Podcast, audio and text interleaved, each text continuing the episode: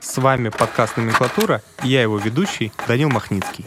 Это подкаст о госуправлении и тех, кто этим занимается. Наши гости – чиновники из самых разных ведомств. Мы немного изменяем их голос и тем самым позволяем им остаться анонимными. Это делает наш разговор откровеннее, а выбираемые темы интереснее. Это наша первая запись подкаста «Номенклатура» в 2021 году.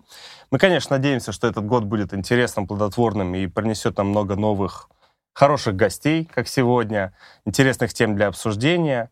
И наш сегодняшний гость, первый гость в этом году, это человек, который на самом деле сейчас занимается профессионально политтехнологиями, участвует во многих э, выборах разного уровня. Но что интересно, до этого, до своей политтехнологической деятельности, он работал в структурах правительства Москвы.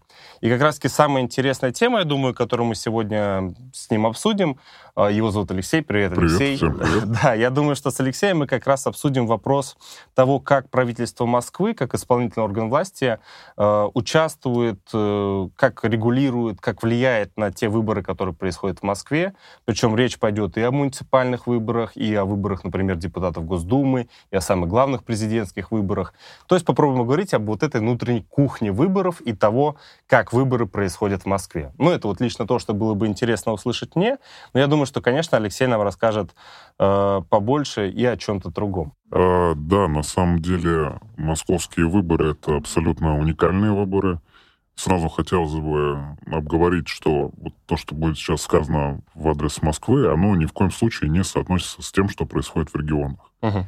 То есть избирательные кампании и вообще сам и политический процесс, и в том числе вот процесс, который э, связан с территориальными избирательными комиссиями, полностью и кардинально отличаются. Москва у нас столица, в Москве все немножко сложнее и все, наверное, немножко, как правильно выразиться, Э, красивее. Угу. Красивее правильнее. Вот. Э, что касается особенностей.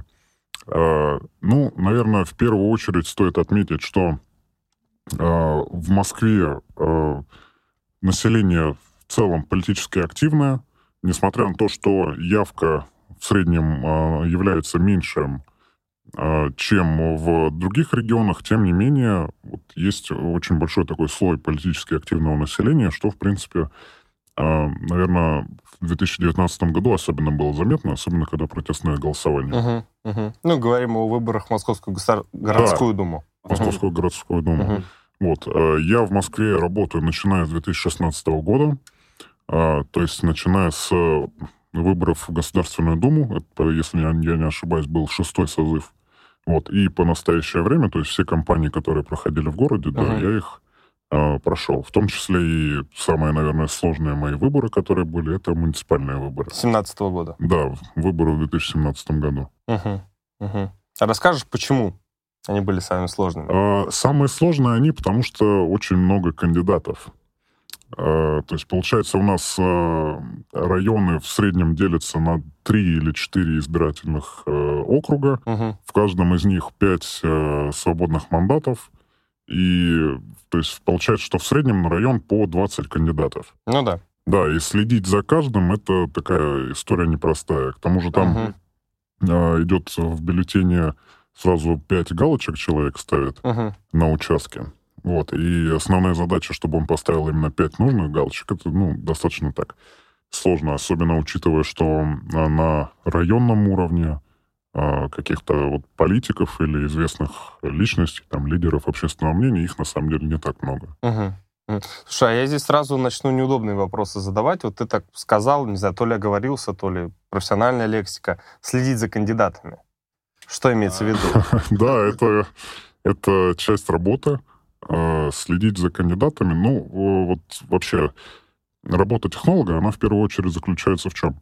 А, у тебя есть какой-то кандидат, кандидаты, какая-то территория, за которую ты отвечаешь, и тебе необходимо добиться нужного результата. То есть разные могут быть конфигурации. Ты можешь условно быть там главой штаба, а можешь курировать несколько там кандидатов, блоков. Да, да, да, безусловно. Угу. Все зависит от каждой конкретной ситуации, но вот в Москве часто складывается история о том, что за какими-то крупными районами закрепляется отдельный технолог, а в э, округе э, обычно бывает 2-3 технолога, uh-huh. Вот. Ну, кстати, вот бывает, когда вообще нет технологов, это достаточно печальная ситуация, как, например, в центре было в 2016-2017 годах. Угу. Сказывается, наверное, на результатах. Да, сказывается на результатах. И если мы откроем карту и результаты прошлых выборов, то мы увидим, что там районов-то, где Единая Россия победила, раз-два и общался. А, что касается еще а, особенностей и специфики московской, тут а, надо понимать, что, ну, наверное, как и везде, органы исполнительной власти также задействованы во всей этой истории Курирование этого вопроса выглядит следующим образом. Есть э, такой департамент в Москве, это департамент э, территориальных органов исполнительной власти, uh и он занимается всеми выборами и всеми там э, референдумами, публичными слушаниями, всем, что связано с населением и вот с политическим процессом. uh Но занимается при этом не только вот скажем так, административно организовывает это тики, уики, а и неформально так. И неформально в том числе, uh-huh, в том числе uh-huh. идет надзор за результатом, за стратегией, за всем, что происходит. Uh-huh.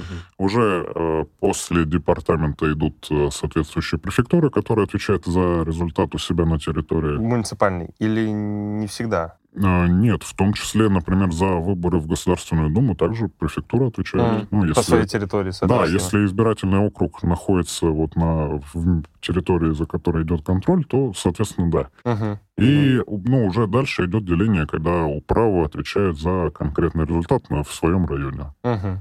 Вот mm-hmm. эта структура выглядит примерно так. И в целом, вот, кстати, часто меня спрашивают по поводу, особенно выборов федерального уровня, а, на самом деле нет никакой вот одной, одного большого федерального центра, который следит за всем, что происходит, который uh-huh. управляет. Уже, ну вот сейчас уже вторая кампания начинается в Государственную Думу. Э, все отдается на уровень Москвы, то есть никто сверху не лезет. За результат отвечают непосредственно э, ну, вот органы исполнительной власти Москвы. Uh-huh. То есть нет такого, что, условно, администрация сама сидит, президента и распределяет мандат? Нет, я, я думаю, что, безусловно, там есть какой-то определенный, э, ну, контроль, наверное, неправильно говорить, но надсмотр. Угу. Вот, но в непосредственно в дела не вмешивается, тематику не задает, э, какую-то стратегию не, за, не навязывает, поэтому нет, я угу. считаю, что... Слушай, ну это результат какой-то негласной договоренности, очевидно, между там первыми лицами субъекта, да, и в целом федеральной властью, наверное. Да, То есть и... эта система, скажем так, перефразирую вопрос, эта система появилась при Собянине или она была в Москве как бы условно всегда? Там еще э, Нет, эта система была всегда. Угу. Москва, ну, наверное, как столица, она в этом плане имеет больше свободы. Вот, честно говоря, не знаю, как происходит на, в э, других регионах, но вот в Москве именно так все отдается угу. именно на уровень города. И, наверное, это правильно, это позволяет как-то э, вести более целостную кампанию, когда тебе никто не навязывает сверху непонятные какие-то идеи. Угу. А, все можно реализовать на своем уровне, и, в принципе, это раз за разом показывает, не сказать, что прям великолепный, но в среднем хороший результат. Ну да. Воспроизводство Единой России происходит как бы раз за разом, значит, результат достигается. Да, результат Воспроизводство большинства пока что. А, слушай, ну вот очевидно, что в этой системе есть очень как бы такой серьезный дисбаланс, да, что структура исполнительной власти, правительство Москвы в лице его территориальных органов, департаменты и так далее, и так далее, непосредственно является функционером, причем как бы формальным и неформальным выборов власть законодательную. То есть здесь идет, ну, прямо прямейшее, да, конституционное нарушение прав граждан, вообще всего-всего-всего, как это только можно расписать. А почему как, зачем, то есть вот в чем смысл, то есть, ну, что с того будет управе, если муниципальные депутаты будут оппозиционными, у них все равно нет денег, полномочий, э, вот, вот зачем это? Нет, зачем ну, эта борьба? Полномочий-то у них, э, может быть, и нет, но, тем не менее, тут важен сам процесс. В целом ничего страшного не произойдет, если один избирательный округ э, потеряют, но тем не менее, органам исполнительной власти нужно иметь какой-то определенный контроль за законодательной властью.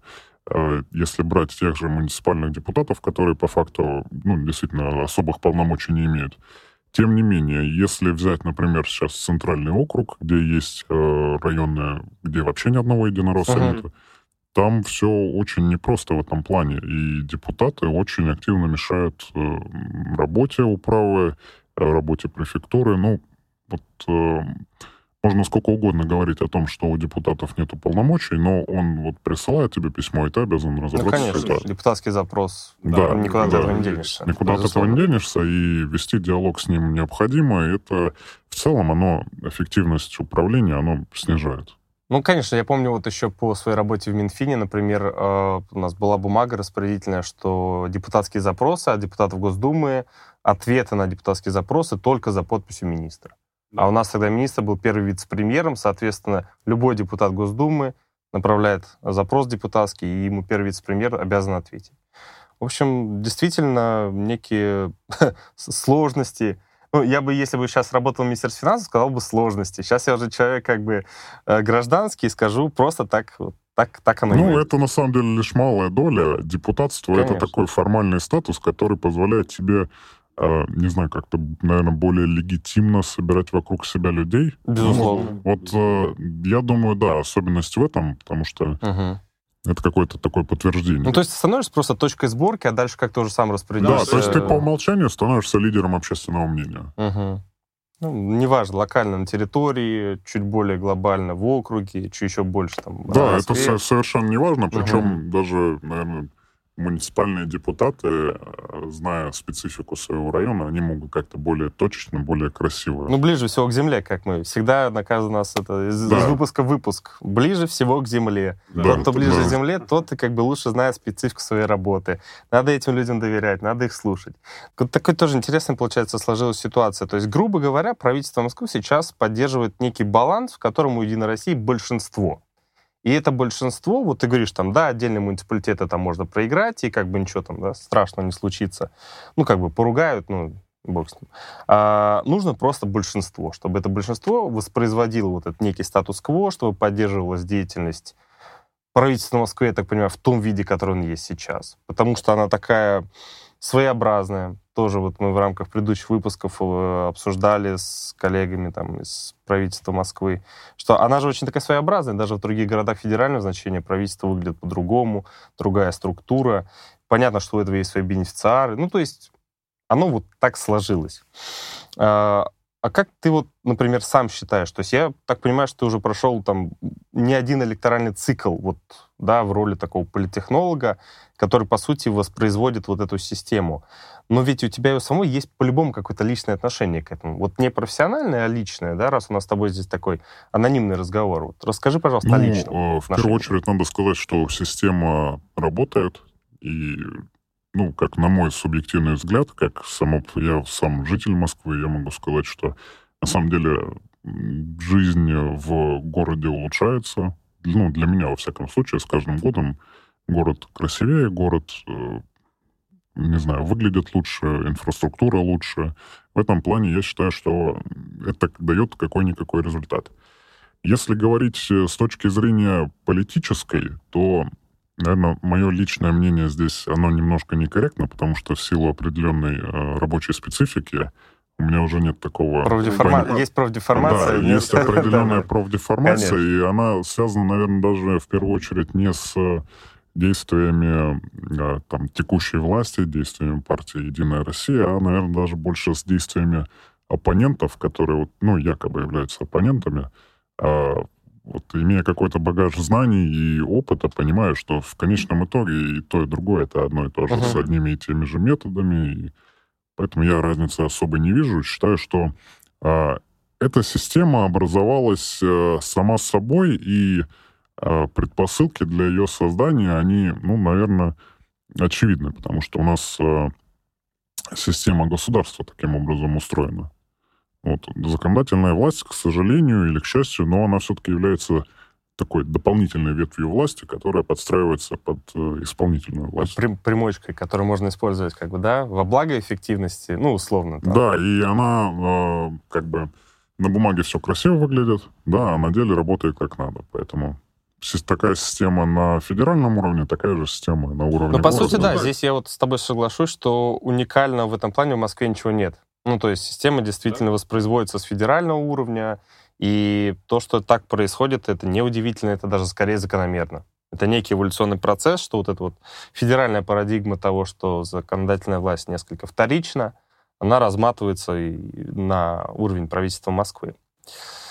Вот но на самом деле просто интересно, ведь по сути же люди, которые в системе даже там Единой России законодательных органах, они же это тоже все понимают. Да, безусловно, все все понимают. И... Почему они не лоббируют как-то на себя? То есть обычно же каков, да, закон бюрократической работы? Любой госорган пытается на себя перетянуть побольше полномочий. Любые полномочия — это деньги под них, ставки и так далее, и так далее. Почему за столько лет законодательная власть вот этого не сделала? А, ну, здесь надо отметить, что в законодательной власти а, обычно люди лояльные. Это люди, которые там получили свои мандаты или что они там получили угу. по итогам выборов, э, обязаны кому-то. Ну, как результат некой расторговки между да, кем-то и кем-то. Безусловно. Угу. То есть это не какое-то самостоятельное... Это не какой-то самостоятельный политический субъект, который пришел и добился там какой-то власти. Угу. Это, ну вот, власть, которая получено благодаря действию органов исполнительной власти. Ну да. Поэтому, собственно, этого и не происходит, хотя надо сказать, что попытки-то все-таки бывают. Вот. И ну, это в первую очередь э, не имеется в виду под какими-то формальными полномочиями, это все больше такое неформальное. Угу. То есть это... Ну, порой самое важное. Да, порой действительно самое важное. Там один депутат занимается этим, другой этим, но все знают, что несмотря на то, что там кто-то председатель, а кто-то все равно uh-huh. решает все вопросы. Uh-huh. Поэтому это все, наверное, действительно происходит, но из-под полы, uh-huh. неформально. Uh-huh. Uh-huh. Понял. Слушай, ну вот раз ты говоришь о том, что, ну, в принципе, те люди, которые становятся депутатами в существующей системе, они власти комплементарные, исполнительные, потому что это результат вот некой расторговки интересов, расторговки капиталов, групп влияния и так далее, и так далее. Почему тогда происходят такие вещи, как недопуск кандидатов? относительно независимых. Сейчас не будем да, ударяться вот этот дискурс, типа, они, а являются ли независимые кандидаты реально независимыми. Ну вот, просто почему происходит так, что кого-то там по подписям не допускают? А, достаточно интересный вопрос, и у меня нету какого-то однозначного ответа на него, потому что для меня это тоже иногда большой секрет. Часто бывает такое, что э, необходимо, ну вот, например, руководитель компании, технолог, может быть, кто-то из чиновников четко понимает, что необходимо э, не дать зарегистрировать э, определенного кандидата, потому что это поставит под угрозу всю компанию. Uh-huh. Вот, ну, если это, например, какой-то сильный лидер общественного мнения, который вот со стопроцентной вероятностью, uh-huh. если будет зарегистрирован, то он победит. Uh-huh. А, вот. Э, кто конкретно принимает решение регистрировать этого кандидата или не регистрировать, я не знаю. Во всяком случае, на уровень округа и на уровень департамента такие вопросы не выносятся. Угу. Если есть какие-то, вернее, даже не так, обычно идет запрос, а, есть ли формальные основания для того, чтобы отклонить э, кандидата. По поданным документам, по, по документам, по, да. да, по всем остальным вещам, и в том числе и по подписям. Потому угу. что собрать подписи это очень сложный Конечно. процесс, если делать это все честно. Конечно. На самом деле, даже если не честно, тоже сложный процесс. А, и э, бывает такое, что действительно есть, э, даже, кстати, уже на моей практике бывало, есть все формальные а, причины для того, чтобы отказать кандидату, uh-huh. а его все равно регистрируют, потому что если отказ в регистрации вызовет uh-huh. негативную общественную повестку. Uh-huh. Вот такое часто бывало. И э, регистрация или не регистрация это всегда такой тонкий момент, и не всегда очевидно, почему так получается, почему кого-то регистрируют, кого-то угу. не регистрируют. Ну, я вот здесь вот услышал у тебя одну такую тонкий тоже момент. Ты говоришь, вот нет единого центра принятия решений. И мне кажется, это очень важно в целом для понимания того, как устроена вот современная система, что нет какого-то вот демиурга над всеми, который сидит, давляет и решает, это выпускаем, этого не пускаем, да там еще так-то, так-то.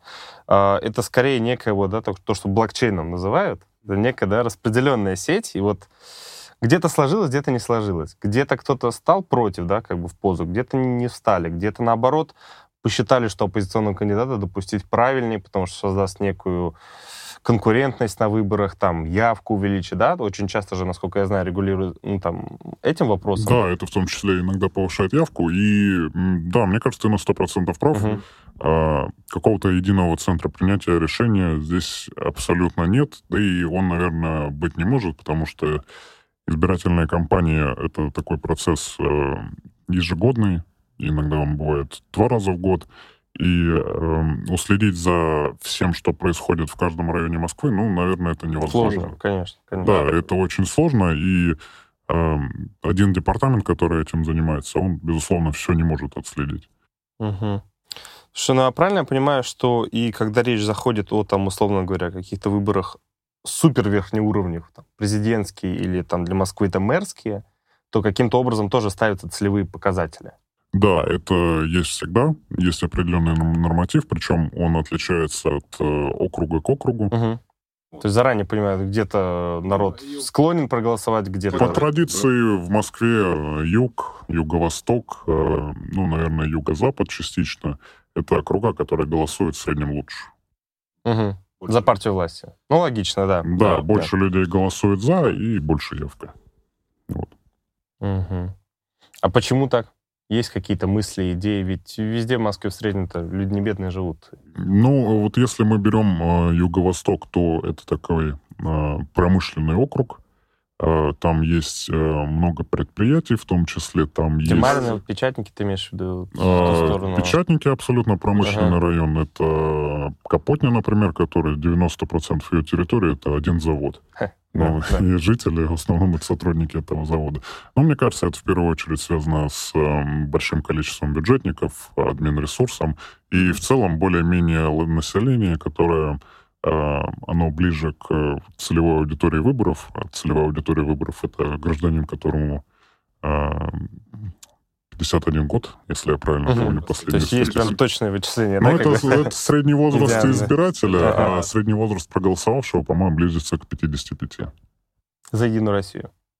А, правильно? Нет, Или в, целом, в целом? В целом, пришел на выборы, за кого-то отдал? Да, это в целом проголосовавший человек. Интересно, интересно. Я услышал, раньше говорили, что основной электорат — это женщины 40+. Сейчас уже, видимо, не так, да, становится? Ну, еще возраст увеличивается, скажем так с каждым, особенно это...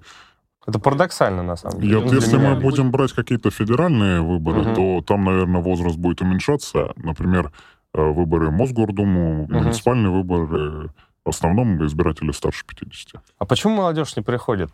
Это какие-то результат ваших стараний или это какой-то вот э, эволюционный процесс? Нет, на самом деле, мне кажется, человек, который разгадает этот вопрос, он будет побеждать на всех выборах. Как э, заставить молодежь прийти на выборы. Угу. И, скорее всего, рано или поздно это настанет.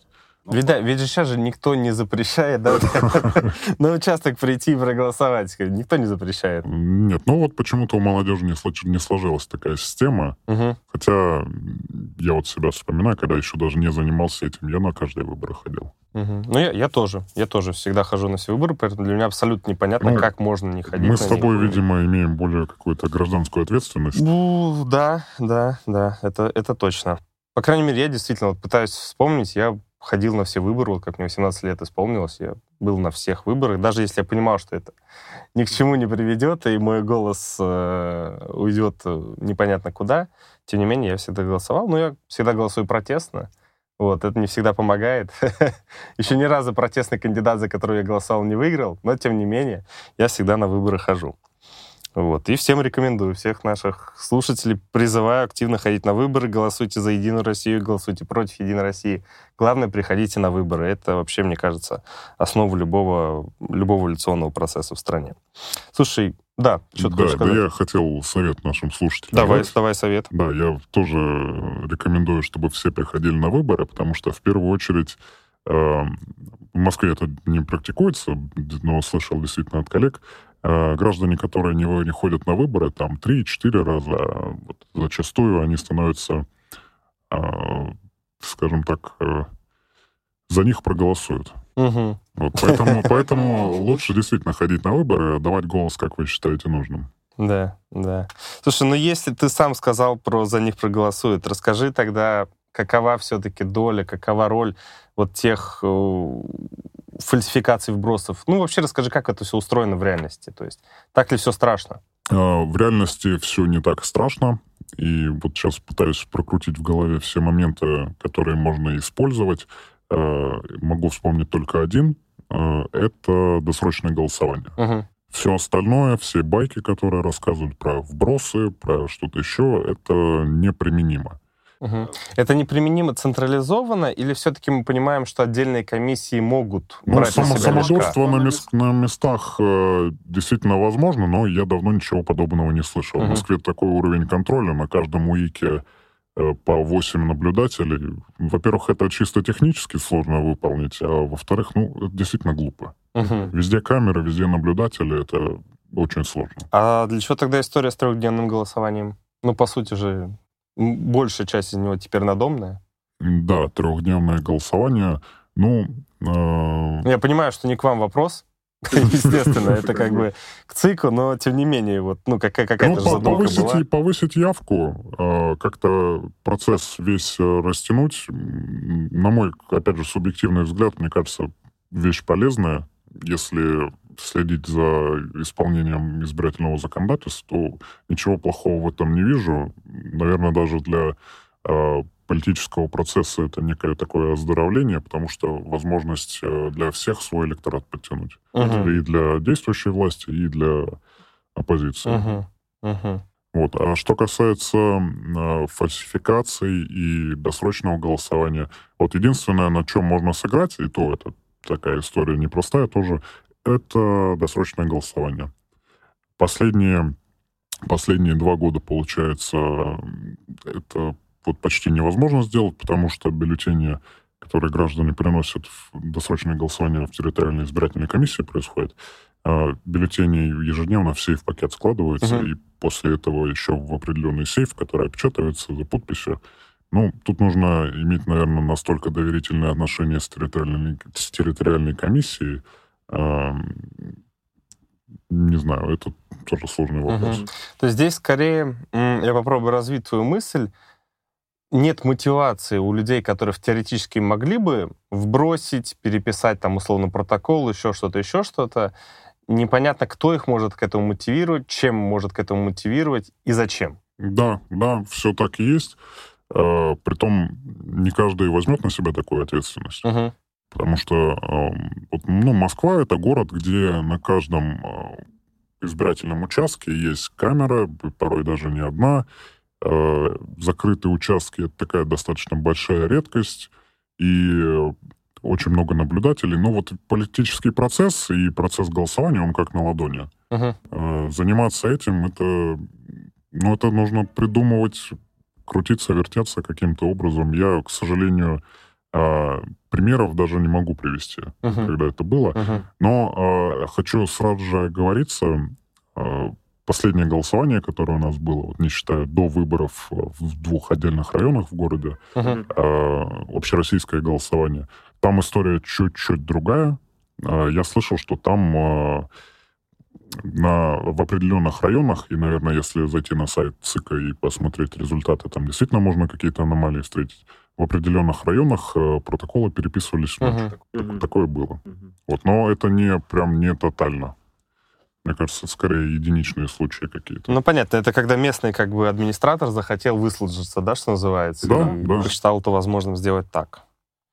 Потому что я на самом деле-то никогда не слышал, чтобы кого-то посадили после выборов. Ну, так, по-честному. Ну, так это же хорошо. Это значит, что в основном законодательство соблюдается. Или закрывают глаза на нарушение. Ну, ну в принципе, да. Мне кажется, это все-таки очень сложно провернуть. Угу. Опять же, это не относится к регионам России. Угу. Не говорим сейчас про регион вообще, да. чисто про Москву. Да, и иногда, особенно в интернете, смотришь угу. и удивляешься, что там происходит.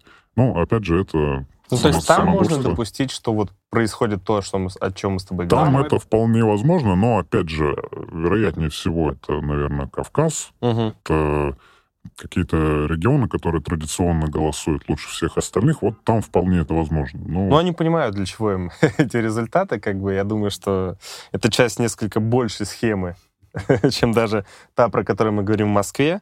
Вот. А, на самом деле, вот мы там еще, когда с тобой тоже да, готовились к этому выпуску, а, ты упоминал, что ты занимаешься еще организацией публичных слушаний и вот этих вот процедур мнения учета граждан да, в Москве. Да. Вот расскажи по это, пожалуйста.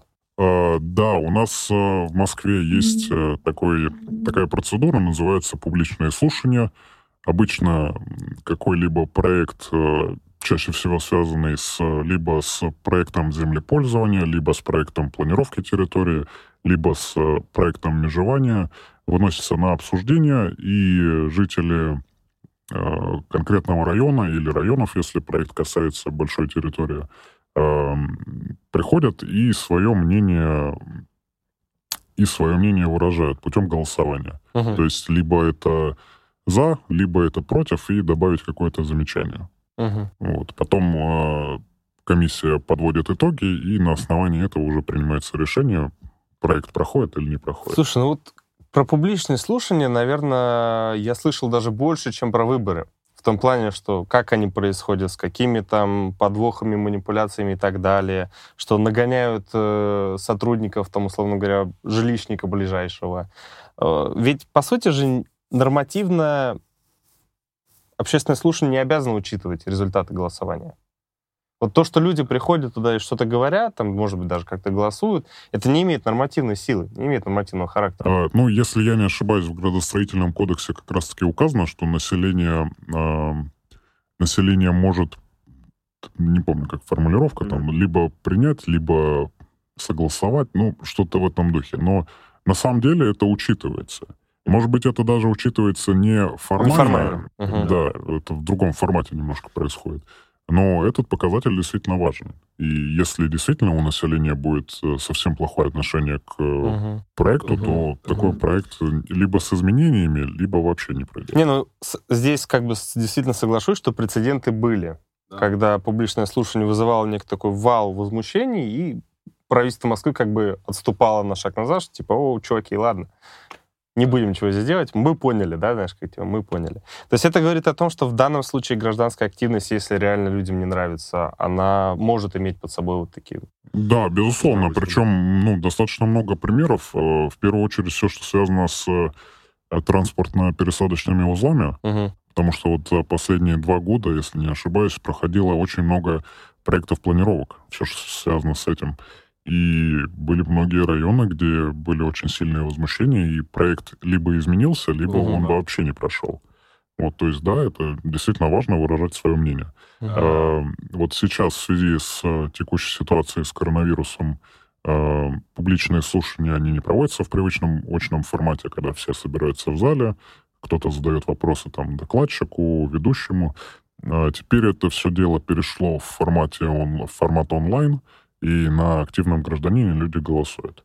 Вот. И как, ну вот мое субъективное наблюдение, даже какие-то потенциально опасные проекты через активный гражданин проходят легче. Uh-huh. Люди не собираются в одном помещении, никто не планирует все это дело. Ну, это обычная история, когда кто-то приводит э, протестную группу на публичные слушания. Uh-huh.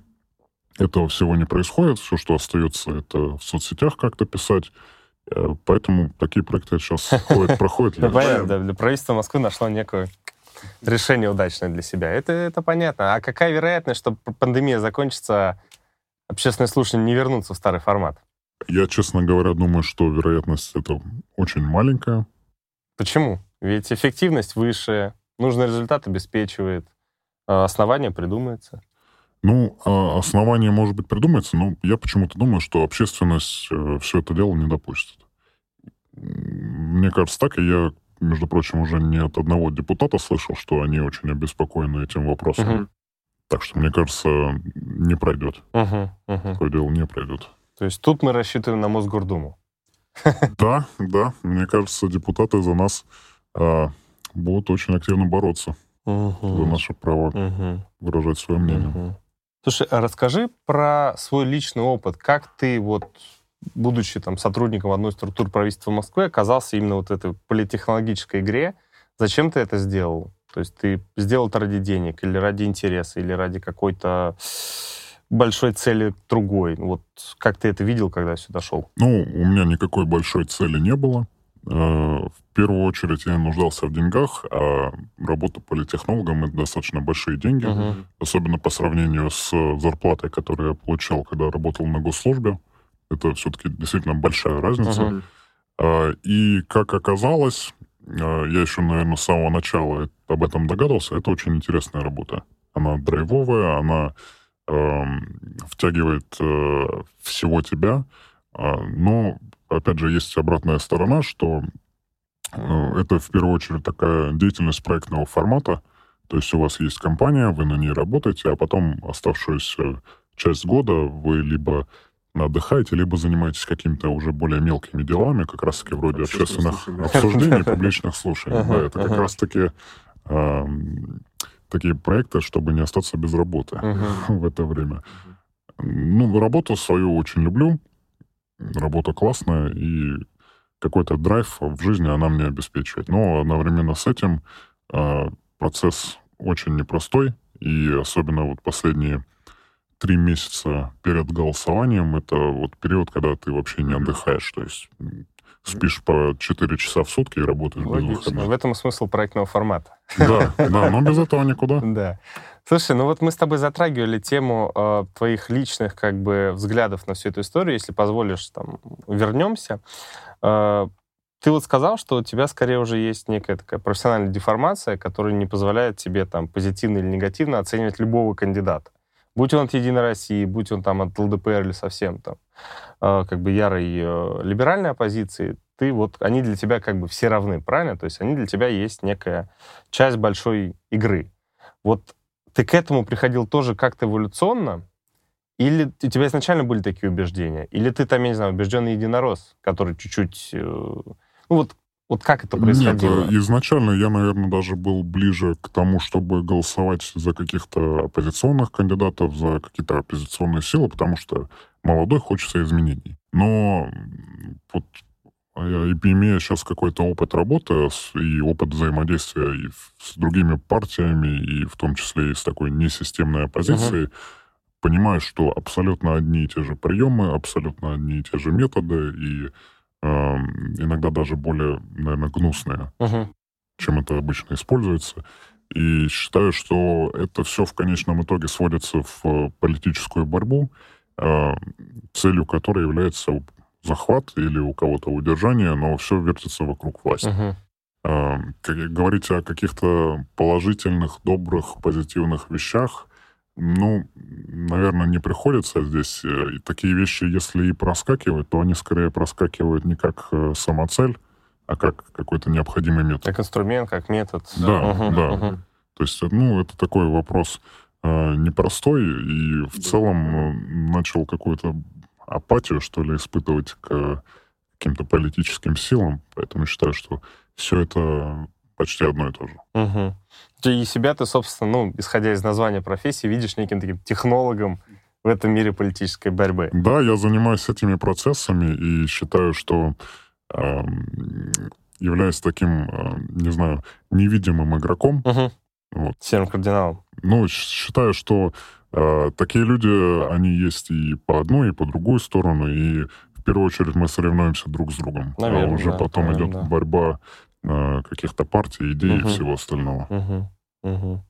Слушай, так э, а по поводу оплаты труда, да, дойдем до этого вопроса. Как ты сказал, конечно, платят вам намного больше, чем госслужащим правительства Москвы, и это, в общем-то, абсолютно понятно и очевидно. А кто платит?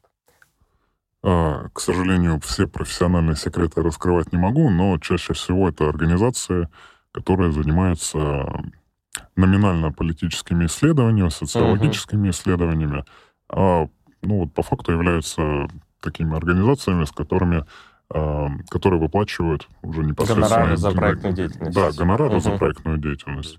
Uh-huh. Вот. И если говорить по поводу заработной платы, тут все очень индивидуально. Есть технологии, которые могут зарабатывать в месяц по миллиону рублей просто за то, что они оказывают какие-то консультации, но это совсем топовый уровень. Uh-huh. Вот, средняя зарплата, она варьируется, наверное, по Москве от 150 и до 400 тысяч. Uh-huh. В зависимости от квалификации, опыта и определенной роли. Uh-huh. То есть у этого человека есть какая-то вот зона ответственности, понятно, чем больше денег, тем больше ответственности, ну, в рамках которой он должен дать результат на выходе. Да, так и есть. И в нашей профессиональной среде очень ценится репутация. Uh-huh вот если человек регулярно начнет э, проваливать компании, то я уверен, что в этом деле он не проживет долго. Угу. Угу. А у вас есть какое-то сообщество? То есть вы все друг друга знаете, или это какая-то, ну, все-таки такая ну, это, скрытая сетка? Это немножко более скрытая сетка, и она скорее на каком-то более-менее локальном уровне. Угу. То есть я знаю оппонентов, с которыми я чаще всего работаю, в принципе, периодически даже мы созваниваемся, обсуждаем все вопросы наши. А, я знаю коллег, которые работают, кто в соседних округах, кто там в департаменте работает, с кем а, так, так или иначе взаимодействовал, их знаю. А какая-то более ну, знаю, понятно, серьезная да. сетка, это для меня недоступно. Угу. Угу. Звучит все, на самом деле, очень похоже на ту структуру, которую слышал про администрацию президента и как они выстраивают работу с экспертами. Видимо, методология одна и та же, что Москва, в принципе, копирует эти подходы. Ну, это вот мы с тобой вначале, собственно, обсудили, да, что московская реальность есть некая просто калька с реальности общефедеральной, никакого тут э, московского изобретения нет. Да, ну, эта методика работает. Безусловно, пока что работает, да. А вот что бы ты в целом хотел сказать? То есть вот будь у тебя возможность как-то всю эту историю переиграть, ты бы оставил все как есть, может быть, где-то незначительно что-то откорректировал, или у тебя есть вообще какое-то глобальное понимание, как это может по-другому выглядеть? Эм, глобального понимания у меня нет. И, наверное, если бы оно было, то, может быть, я сейчас не занимался тем, чем я занимаюсь, а как-то пытался все это дело поменять. Я, честно говоря, думаю, что э, время само продиктует необходимые изменения э, рано или поздно, и сам политический процесс, и все, кто в нем участвует, они будут меняться. Причем, мне кажется, этот процесс он настанет довольно скоро. Uh-huh. А, опять же, ткну пальцем в небо, но мне почему-то кажется, что после выборов в Госдуму какие-то изменения вот такого формата, может быть, это будет связано с политическими партиями, с э, ребрендингом «Единая Россия», угу. которые вот сейчас в последнее время многие об этом говорят. Да, да э, и в том числе и с оппозиционными партиями. Которым тоже нужен ребрендинг. Которым э, в обязательном формате нужен ребрендинг. Да, и вот сейчас э, очень интересная история происходит с партией «Новые люди». Угу. Такая вот новая партия, да. Пока непонятно, в каком формате эту партию можно будет использовать. Пока даже непонятно, насколько она сильно аффилирована к текущей партии власти. Угу. Вот, ну, за этим, за всем будет очень интересно наблюдать, и я уверен, что изменения будут, и будут они скоро. Угу.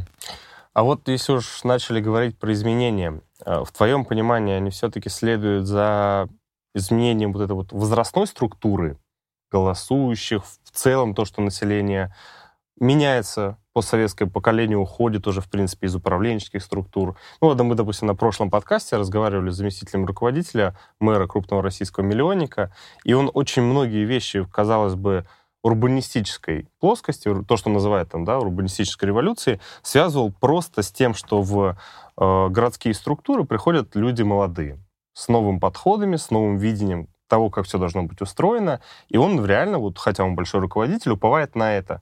Говорит, что да, мы все понимаем, все очень сложно, как бы забюрократизировано, но вот придут люди, какая-то критическая масса накопится, и все, вот как ты говоришь, эволюционно, само собой изменится, без каких-то там революций, злом, сломов, изломов и так далее.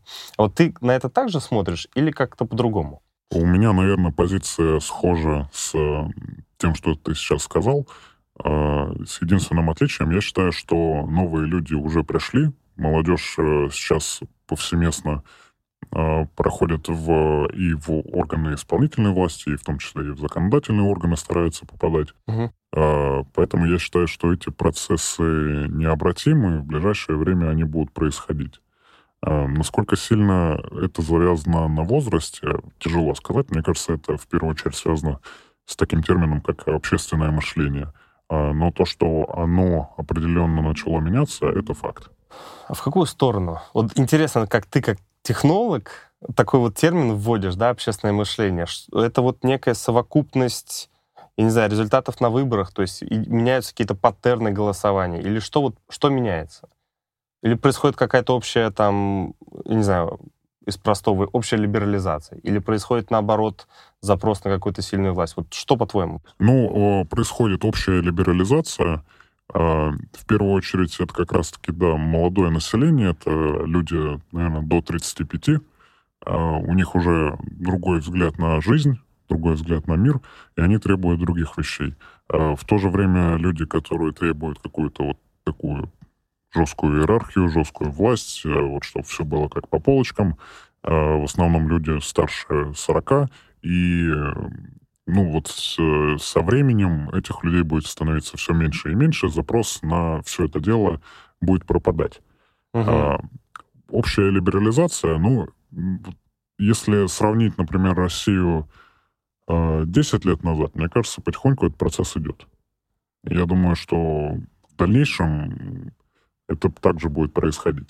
Э, но тут тоже интересный момент есть. Одновременно с этим, как мне кажется, э, у людей появилась какая-то апатия к э, выборному процессу. Ну, это такое мое субъективное наблюдение. Мне кажется, что Э, в выборах э, в основном участвуют граждане, которые э, занимаются этим на регулярной основе, то есть они голосуют каждый год. А приток каких-то новых граждан, он не происходит. И, на мой взгляд, это достаточно для российской демократии или потенциальной российской демократии это такой тревожный звонок. Uh-huh. И эта ситуация должна поменяться в первую очередь, когда э, общество приобретет более какое-то ответственное отношение к политическому процессу и к процессу выборов. И я думаю, этот процесс, он будет происходить и займет, скорее всего, лет 10 так точно. Угу. Слушай, а вот ты так сказал, да, типа российская демократия, там, молодая или, или какая она. Вот мне сложно судить, но вот 90-е годы, по идее, в России, ну, это была некая, да, высшая точка развития демократии в России. Э, это показывали там президентские выборы, думские выборы и так далее. И как вот мне кажется субъективно, с того момента мы идем скорее в обратную сторону. Там, да, делиберализации, дедемократизации, как хочешь это называй. И происходило это, собственно, из-за формирования вот той вертикали власти, о которой мы говорили с тобой в начале этого подкаста, да, что исполнительная власть, она решила, что вот она как бы главнее, чем законодательно, несмотря на то, что написано там в уставных наших документах нашей страны. А, и произошла вот некий такой перекос, который уже 20 лет, по сути, и воспроизводится. Но ты считаешь, что вернется ситуация все-таки к некому балансу, да? Когда эти ветви власти будут себя наконец-таки друг другу... Мне кажется, это просто процесс, который нельзя остановить. Рано или поздно это произойдет. Ну вот мне почему-то кажется, что это произойдет в ближайшие 10 лет. Э, рано или поздно конъюнктура власти поменяется, рано или поздно люди, которые э, сейчас имеют какую-то определенную власть, уйдут. Э, Все это дело будет меняться, и мне кажется, люди, которые будут дальше приходить с каждым новым поколением, все это дело будет прогрессировать, и мне кажется, мы не то чтобы вернемся к тому периоду, мне кажется, что рано или поздно Россия все-таки встанет вот на этот путь настоящей демократии, на путь, э, когда у тебя всегда есть какой-то выбор, когда тебя всегда представляет какая-то политическая сила, и э, твой голос действительно решает какой-то политический угу. курс э, угу. страны. Я думаю, что это произойдет очень скоро. Но для этого, как мы с тобой поняли, очень много должны сделать сами граждане. Да, это на самом деле в первую очередь как раз-таки это от общества и зависит от граждан, от, э, от людей, насколько они будут э, активно задействованы в политическом процессе. Сейчас э, наша молодежь подрастает, через 10 лет им уже всем будет там по 30, по 35, они обретут какое-то влияние, смогут сами уже диктовать условия угу. там, и политического процесса, экономического, станет самым активным э, экономически населением. Ну да, да, да. Вот. И во многом э, от этого также будет зависеть, э, от действия этих людей будет зависеть наш э, дальнейший политический курс. Угу. От действия или от бездействия, как говорят да, в таких да. случаях. Будем надеяться тогда, что будет действие. Действие это будет только в плюс нашей стране, только в плюс развития действительно демократических процедур в России – я думаю, что все мы этого хотим, все мы хотим, чтобы Россия оставалась сильной, но демократической страной, чтобы интересы граждан учитывались, были представлены в органах власти, чтобы законодательная власть наконец-таки вернула себе потерянное в 90-х, да, в нулевых, нулевых право влиять на власть исполнительно. А тебе, Алексей, хочу сказать большое спасибо за этот выпуск, за этот подкаст, за то, что нашел время. Мне кажется, действительно слушателям будет очень увлекательно и интересно послушать, как все в реальности устроено. Если есть что еще сказать, давай. Э, ну, я хотел бы сказать спасибо всем нашим слушателям. И мне было очень интересно. Вот это такой полезный опыт для меня. Необходимо иногда рассказать все, что Порефлексировать. Порефлексировать. Порефлексировать. Потом да. сам послушаешь, такого, действительно. Надеюсь, сказал что-то полезное и интересное, и то, что кто-то не знал. Да. Всем спасибо. Да. Всем спасибо. Всего доброго.